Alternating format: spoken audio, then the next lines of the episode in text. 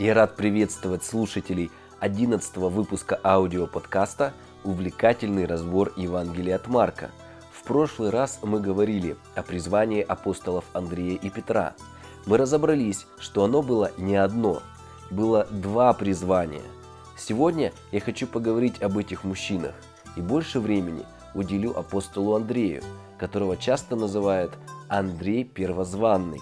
Его брат часто упоминается в Новом Завете – да и сам Петр написал два послания и одно Евангелие через Марка. Об этом мы ранее говорили. А об Андрее сказано всего несколько стихов. Единственное, что я слышал о нем еще до церкви, так это упоминание в известной песне Свердловской группы «Наутилус Помпилиус».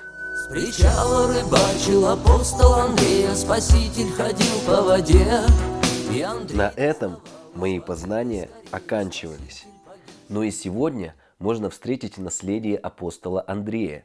По преданию, его казнили на X-образном кресте, который и прозвали впоследствии Андреевским крестом.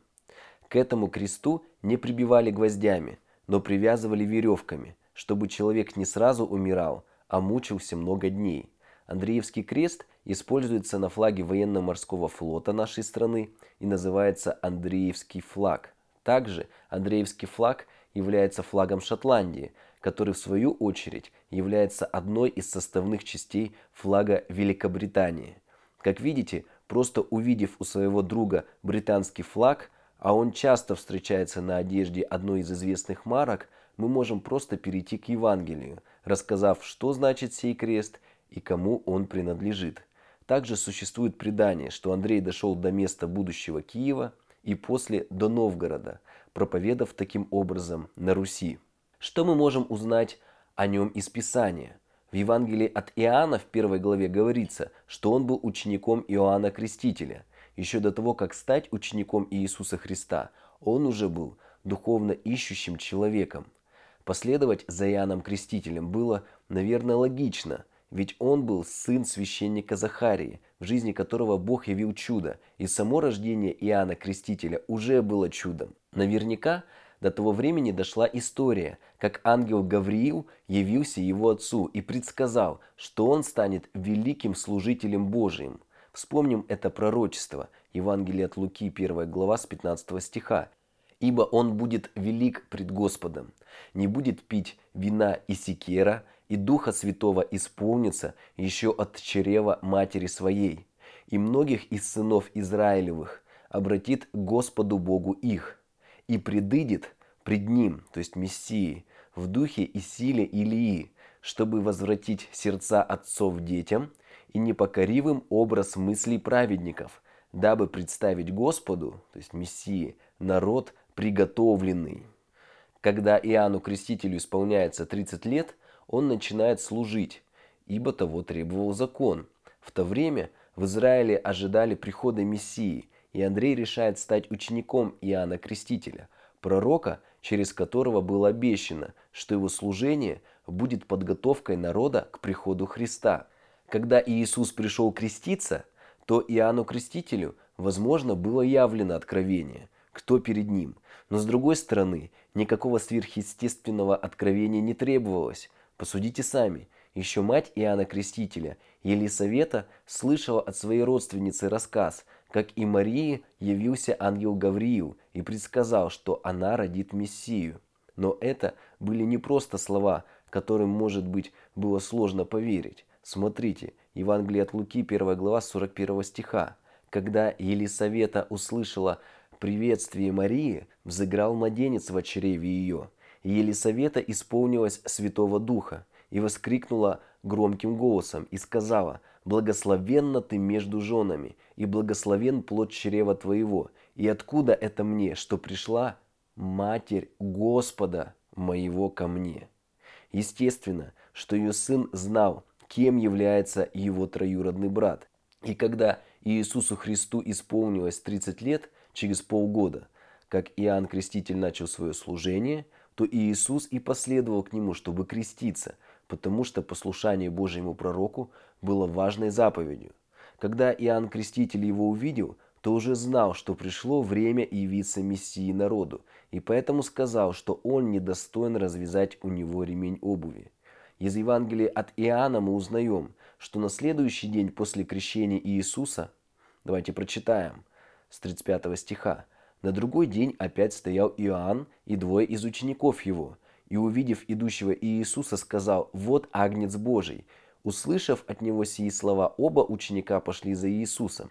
Мы говорили, что мальчики к шести годам уже выучивали по сути иностранный язык, каким был для них язык Ветхого Завета, и к этому времени должны были его уже читать. Андрей знал Писание и точно вспомнил, что значит «вот Агнец Божий». Об этом писал пророк Исаия, 53 глава 7 стих. «Он истязуем был, но страдал добровольно и не открывал уст своих, как овца веден был он на заклание, и как агнец, предстригущим его безгласен, так он не отверзал уст своих. Поэтому Андрей понял, на кого указывает его учитель, и пошел за Мессией. И когда подошел к нему, то не стал его пытать каверзными вопросами, как фарисеи и книжники, а просто спросил, «Рави, где живешь?» А Иисус ответил, «Пойдите и увидите». Как мы видим из этой всей истории, хорошее знание Писания и доверие ему помогли Андрею встретить Мессию и стать его учеником. И что делает Андрей? Он сразу же бежит к своему брату и говорит, мы нашли Мессию. Поэтому Андрея и называют первозванным. Во-первых, его первого призвал Иисус, а во-вторых, он первый стал проповедовать и привел ко Христу своего старшего брата Петра. Как мы видим, узнав Христа, невозможно остаться прежним, хочется идти поделиться этим со всем миром. Но, конечно же, проповедь начинается со своих родных. И Божье Слово обещает, спасешься ты и весь дом твой. Помню, на одном служении церкви пастор попросил поднять руки тех, кто пришел в церковь через массовую евангелизацию, конференцию или взяв листовку на улице. В зале почти не было рук, но когда пастор спросил, а кого привели ваши родственники или друзья, то практически весь зал поднял руки – и это много объясняет. Гораздо сложнее поверить незнакомому человеку. Как его можно проверить? Он действует от чистого сердца или из корыстных побуждений? Но когда близкий человек рассказывает о Христе, то все сомнения уходят. Остается только выбор – принять Христа и следовать за Ним, либо осознанно отказаться. Андрей продолжал приводить людей ко Христу. Прочитаем 12 главу Евангелия от Иоанна. Из пришедших на поклонение в праздник были некоторые эллины. Они подошли к Филиппу, который был из Вифсаиды Галилейской, и просили его, говоря, «Господин, нам хочется видеть Иисуса». Филипп идет и говорит о том Андрею, и потом Андрей и Филипп сказывают о том Иисусу. Даже когда Андрея не было рядом, то почему-то Филипп сначала греков приводит к Андрею, а уже потом вместе идут ко Христу. Об апостоле Андрея в Библии не так много написано, в отличие от его брата Петра. Андрей был, видимо, более духовно ищущим и жаждущим человеком, который и больших ошибок, возможно, не совершил. И я думаю, что у Библии большинство читателей не как Андрей, по преданию он даже не был женат, но как Петр, ближе к этому апостолу. Петр совершил много ошибок, но он их и исправлял. На его жизни мы хорошо видим действие Божьей благодати, Божьего прощения. Если мы вспомним Ветхий Завет, то из царей больше всего внимания отдано Давиду, хотя были и другие цари, совершившие меньше ошибок. И это хорошо для нас, что Бог не дает нам стерильное жизнеописание практически безгрешных людей. Вспомните, даже Енох, который жил так свято, что Бог его на небо взял, не удостоился и пары стихов жизнеописания. Какой бы мы пример с него взяли? Скорее бы нас это даже отдалило бы от Бога. Мы понимали, что нам далеко до енохов, и вряд ли мы ими станем.